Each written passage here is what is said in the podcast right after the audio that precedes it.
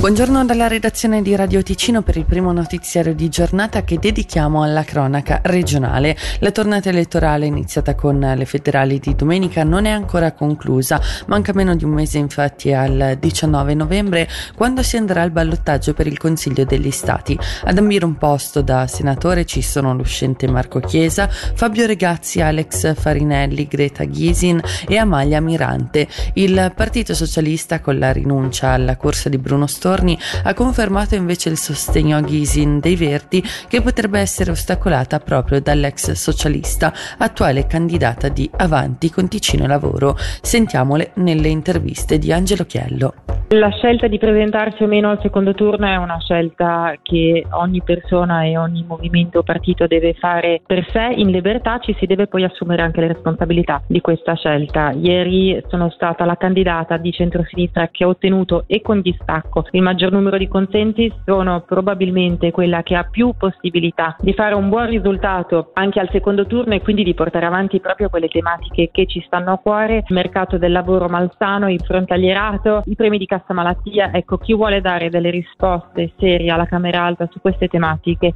vota la persona che ha più probabilità di fare un buon risultato e di portare a casa la vittoria. Quasi 14.000 cittadine e cittadini mi hanno dato il loro voto, quindi mi hanno concesso e mi hanno mandato al ballottaggio, quindi sicuramente io sarò della partita. Da questo punto di vista non sarà contenta Greta Gysin? Non so, bisogna chiederlo alla signora Gysin. La nostra strategia è quella assolutamente di vincere. Ci spostiamo nei grigioni, la difesa della cultura e della lingua italiana sono al centro della missione a Berna di Anna Giacometti.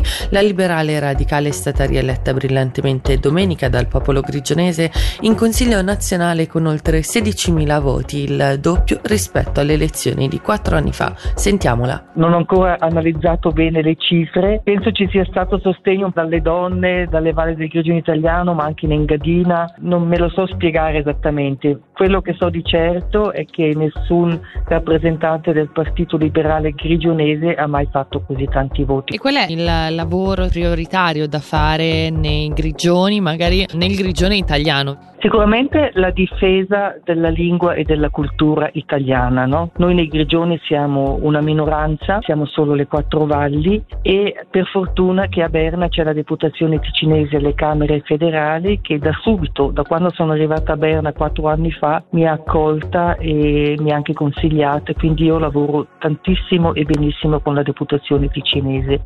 E ora lo sport non c'è pace per il Bellinzona che aveva annunciato il nuovo allenatore Mario Rosas meno di un mese fa.